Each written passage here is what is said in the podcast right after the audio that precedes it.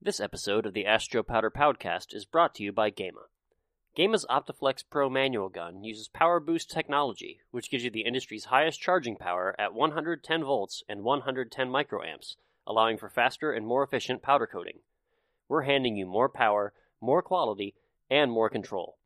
For a demonstration, call 877 437 6771. That's 877 437 6771. And be sure to mention, Ask Joe sent me. When you want to know that everything is covered, complete it with Gema.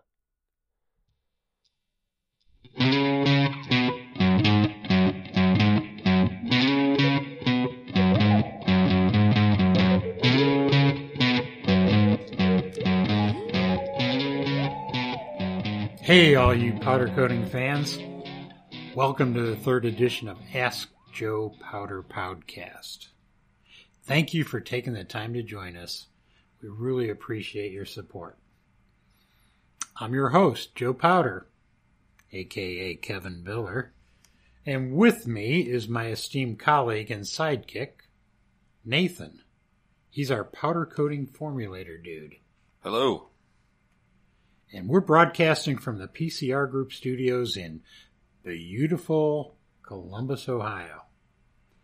As we get rolling, I'd like to remind you what this podcast is about and how this whole Ask Joe Powder thing got started. The genesis of Joe Powder goes back about 16 years to a quarterly newsletter for a small powder manufacturer where I worked. Since then, the column has been regularly published in a number of formats, both at home and abroad, including print and online versions. Yeah, so the purpose of our podcast here is to just bring some news and technical know how to the global powder coating community. Uh, before we get started, you want to give another shout out?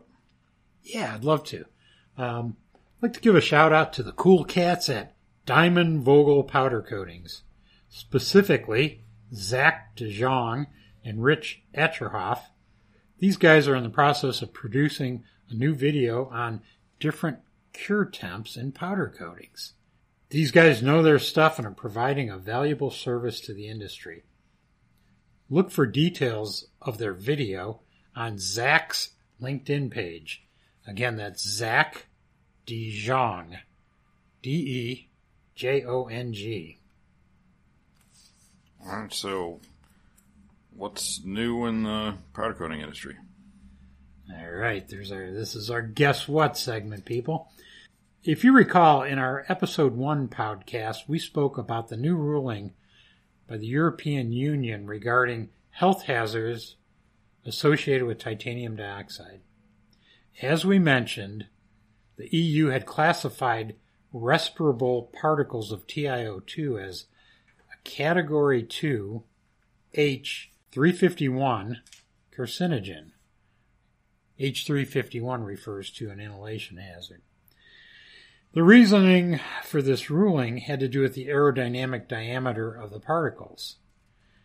Uh, and another part to this ruling was it wasn't just for pure TiO2, but the implication was any particles smaller than 10 microns that contain TiO2. Their rationale is that all of these particles are respirable and therefore an inhalation risk. Today, I'd like to give you an update and talk about potential mitigation options and also issues regarding labeling. As for innovation, it can go two ways.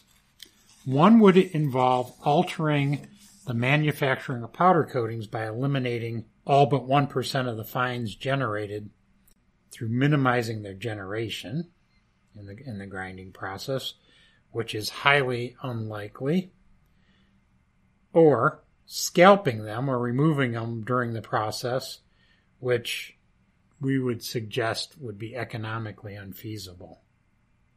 Another mitigation approach one could consider would be formulating with an alternative white opacifier, uh, something other than titanium dioxide.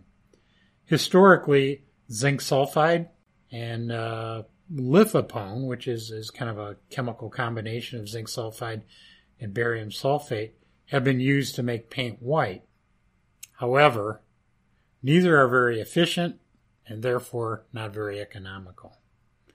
And really, if you go back a little further in time, the madcap paint chemists used to use highly toxic lead carbonate to make paint white, which is obviously a non-starter. There's one other issue, uh, and this this goes with the labeling, and what I what I would classify as sensory overload and indifference due to pervasive labeling. Most of us are familiar with the ever cautious labeling engendered by the great state of California. Through their Proposition 65, they identify potentially carcinogenic compounds and then require labeling of products that contain these materials. The joke that ruminates across the U.S. is that there's such a vast number of products that have these labels that we really don't pay attention anymore and, and we just, well, it's a good thing I don't live in California. Otherwise, this product might give me cancer. The problem here is if all all materials containing titanium dioxide have a label cautioning their carcinogeneity, then there'll be a, a point of sensory overload, and we're just going to ignore those labels. We won't even notice them. Regardless of the outcome of this regulatory haggling, I have to tell you, it's always wise to handle all chemicals with caution and respect. At a minimum, ensure adequate ventilation in your powder manufacturing and application systems, and refer back to the measures that can be found in sections 7 and 8 of your product safety data sheet. In addition, please heed the particular recommendations that deal with personal protective equipment, aka PPE, which are detailed in the section 8 of your SDS. In the meantime, we'll keep you posted regarding any new developments concerning the safe handling of TiO2 or any other materials associated with powder coatings. And our next piece of news has to do with an article in the Paint and Coatings Industry magazine. They're interviewing a company called InnovaCoat, and we were actually uh, first introduced to those guys when they did a presentation at the Powder Coating Summit in Columbus, Ohio. They have a technology to reprocess waste powder coatings. Waste powder coatings from collected overspray, expired off spec, reclaimed spray to waste type powder. They segregate the waste powder, clean, prepare, and reprocess it into custom color match products. And it's interesting stuff. The story can be found in PCI Magazine or at PCIMag.com. Another story from PCI Magazine has to do with bio based uh, materials in the coatings industry. This one's entitled Soybean Oil Offers Performance and Sustainability, coupled with abundant and affordable supply. Soybean oil is one of those uh, most sustainable, biorenewable, abundant, and economic materials that can compete with petroleum derived products. It's commercially abundantly available either as unrefined product or uh, what's called an RBD grade or refined bleached deodorized grade. And, and basically they derive primary unsaturated fatty acids, typically based on C18 polyunsaturates and they convert these into intermediates for uh, various applications, including uh, resins and materials used in, in coatings. Some of the chemical intermediates include acrylated epoxide soybean oil and, and various diacids that can be used as curing agents, corrosion inhibitors, uh, waxes, and, and to create specialty polyesters. They get their funding from the United Soybean Board, which is composed of 78 U.S. soybean farmers who have been appointed by the U.S. Secretary of Agriculture to invest soybean checkoff funds. These are kind of like a small tax that they put on each bushel of soybeans that are produced and sold. They've done all kinds of work, including alkyds and latexes and impact modifiers, reactive diluents, soybean based wax. But what's interesting to us is they've been involved with the development of powder coating resins. This work has been done by Battelle Memorial Institute, and they've come up with a licensable powder coating resin technology, which is said to be 84% bio based, and it excels in a number of different performance areas like it's, it's excellent for low temperature cure, which we're talking about somewhere about 135 Celsius. It also offers uh, excellent flexibility, toughness, chemical and corrosion resistance, and surprisingly, uh, outstanding outdoor weatherability. Uh, tests have shown powders based on this resin to uh, endure 4,000 hours of exposure in QUVB type accelerated exposure testing. And full disclosure on that, we've actually been working on the project with Battelle. All right, our next segment is What Gets Me Mad? All right. What gets me mad? All right, what gets me mad, guys, is lead in paint. You think about it, sometimes we have to think globally. In the developed industrial world of powder coatings, we've long since departed from the notion of using any heavy metal based pigments. Nevertheless, it's hard to comprehend how developing nations face seemingly the simplest formulation issues with the industrial coatings that they produce. A recent trip to Kenya opened my eyes to a serious health and safety issue associated with lead based paint. And what's the problem with lead based paint? Well, exposure to lead occurs when paint flakes off of window frames, doors, playground equipment, and other consumer items. These lead containing paint particles can then poison groundwater, soil, and the atmosphere. Eventually, lead is ingested by humans through food, drinking water, and the respiratory system. And even trace amounts of lead can cause serious health issues in, in children and in adults, including cognitive impairment, loss of appetite, stunted growth, among all sorts of other issues.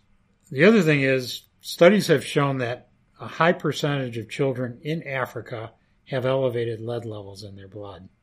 The economic impact of health impairment from lead exposure has been estimated to be nearly 130 $5 billion. The cost for paint makers to switch to non lead based paints uh, in reality is minuscule in comparison to these health hazards. So, therefore, we first world coating technologies need to gaze beyond our day to day existence and recognize the plight of our third world sisters and brothers. Indeed, the British Coatings Federation the Canadian Paint and Coatings Association, Akzo Nobel, the American Coatings Association, and most recently the Powder Coating Research Group have joined the Global Alliance to Eliminate Lead Paint. This is an initiative co-sponsored by the World Health Organization and the United States EPA. Perhaps it's time for you to consider lending a hand as well. All right, let's uh, take some questions and see what Joe Powder has to say. The first question comes from Wen in Vietnam. He says, Howdy, Joe. At present, we're dealing with a finished powder coating issue that we really need to seek your help. So let me describe the issue for you. We're powder coating our cabinets with black powder and experience that the surface side of the side cabinet is not equally black has a band of slightly white color on it instead. The root cause we suspect was due to the heat distribution differential because the parts thickness are different. The area where the part is 0.8 millimeters, the color looks just fine. However, the areas where the parts have additional reinforced plates, making the thickness higher, have slightly white bands.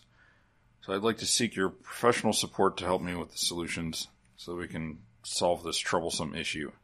Looking forward to hearing from you. Thanks.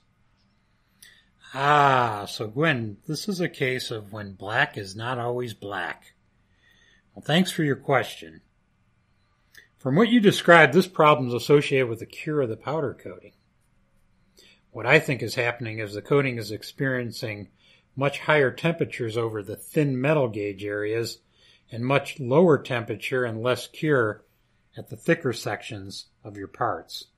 Furthermore, if your coating is a semi-gloss or matte type finish, degree of cure will most definitely affect the gloss of the finish. And with black coatings, differences in gloss will appear to be a different color. The reason behind this phenomenon is that it's very common for us powder formulators to use a differential cure mechanism to achieve a low gloss finish. Achieving a consistent gloss is therefore contingent upon fully curing the coating on all surfaces of your parts. Undercure will result in higher gloss than the fully cured areas and therefore create a difference in appearance. My advice to you, Gwen, is to measure the temperature of various sections of your parts and ensure that even the thickest areas achieve the part temperature and time specified by your powder supplier. You can find this in the technical data sheet that they supply. And if you're finding that you're seeing a significant difference in temperature, uh, what I'd recommend is you raise your oven temperature or leave your parts in the oven longer. Good luck and I hope you have a pleasant day. Best regards, Joe. We're going to take a quick break to hear something from our sponsor. Gema's newest Optiflex Pro model, the CF unit, offers simple, reliable color changes in 20 seconds.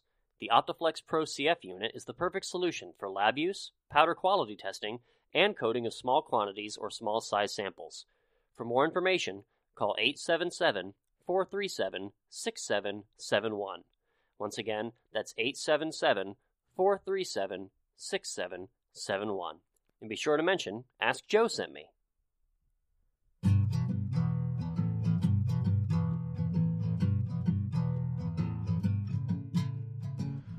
Thanks for that one, Joe. The next question comes to us from Dan in Memphis, Tennessee. He says, Hey Joe, we fabricate and install ornamental iron fence, and we're having some finish issues. For years, we used a wet paint system for our fence, which swapped over to all powder coat in the past couple years. We have a powder coat system. We're still working on making code enforcement happy before we can use it. For now, we're outsourcing coating, but I'd like to know how to prevent this before we coat for ourselves. I read in one of your columns that discusses a Faraday cage effect, and it seems like this may be the same issue we're having, but I'm not so sure. The issue is coming from small space where the vertical picket goes through the punched channel runners. There's no coating in that tight space, and after a little time, it starts to rust and it quickly turns into a mess. It's quite expensive when we have this problem, and I would like to find a way to resolve this issue so we don't have to spend days with a foam brush touching up all these rusted spots once the fence is installed. Fence may be a unique situation because it's installed by the time this issue shows up, so we can't simply just blast it and start over. Any advice you have would be greatly appreciated. Hey, Dan. Thanks for your question. And I can say from our experience, this is a very common problem associated with architectural steel fabrication. We're talking about fences and gates and, and things of that nature. As the article you cited describes, the Faraday cage effect refers to an electrostatically dead area where two surfaces intersect, creating an inside corner. Charge accumulates everywhere except inside this corner. And that's what we call a Faraday cage. As you might imagine, the tighter the corner, the worse the effect. The boilerplate recommendations we can give you are first of all, ensure that you have a good ground to earth. Also, reducing the current at the gun tip and using a slotted gun tip rather than a fan spray can help direct the powder into that corner. Furthermore, using one of the modern spray guns that are available from really all the application equipment companies, they have an automatic charge control that can eliminate this problem.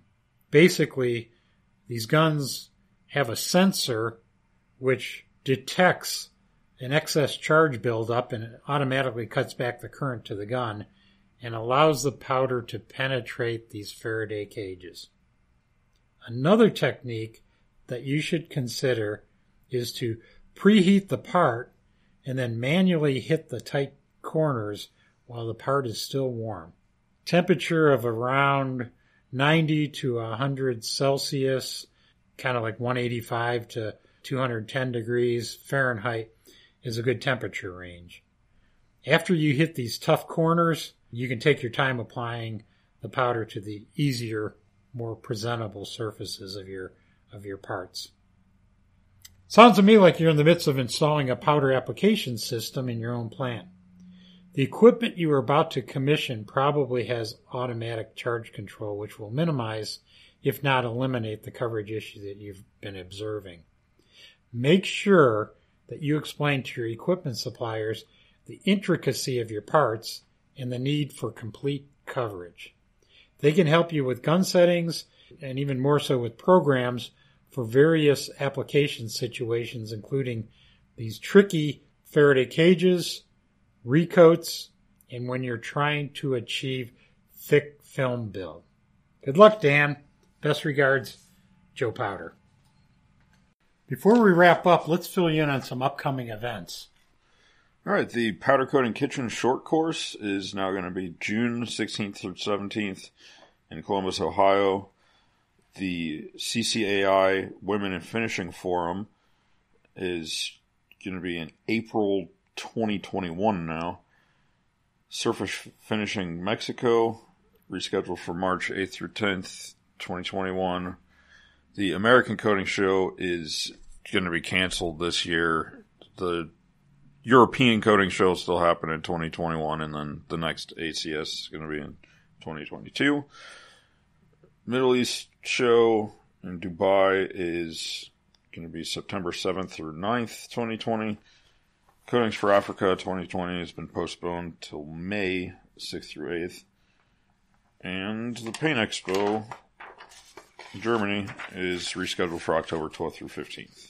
And the Powder and Bulk Solids Conference and Exhibition is October 6th through 8th, 2020, outside of Chicago.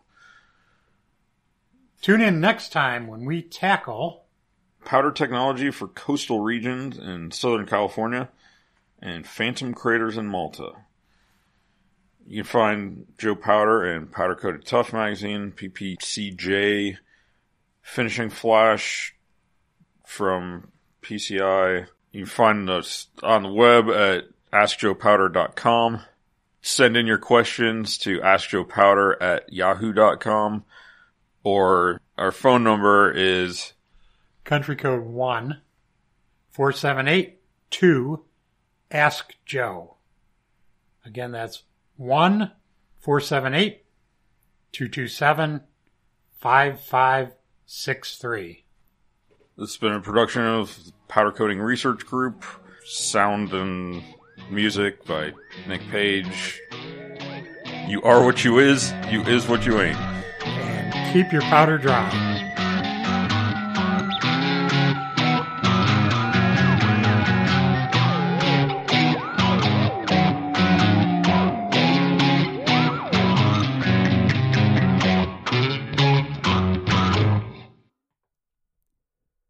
Thank you for listening to the Ask Joe Powder Podcast. This episode was brought to you by Gema. Whether you're the shop manager, system engineer, or powder coater, once you decide to make Gema an integral part of your shop, you'll understand how simple it is to be so productive. For a demonstration, call 877 437 6771. Once again, that's 877 437 6771.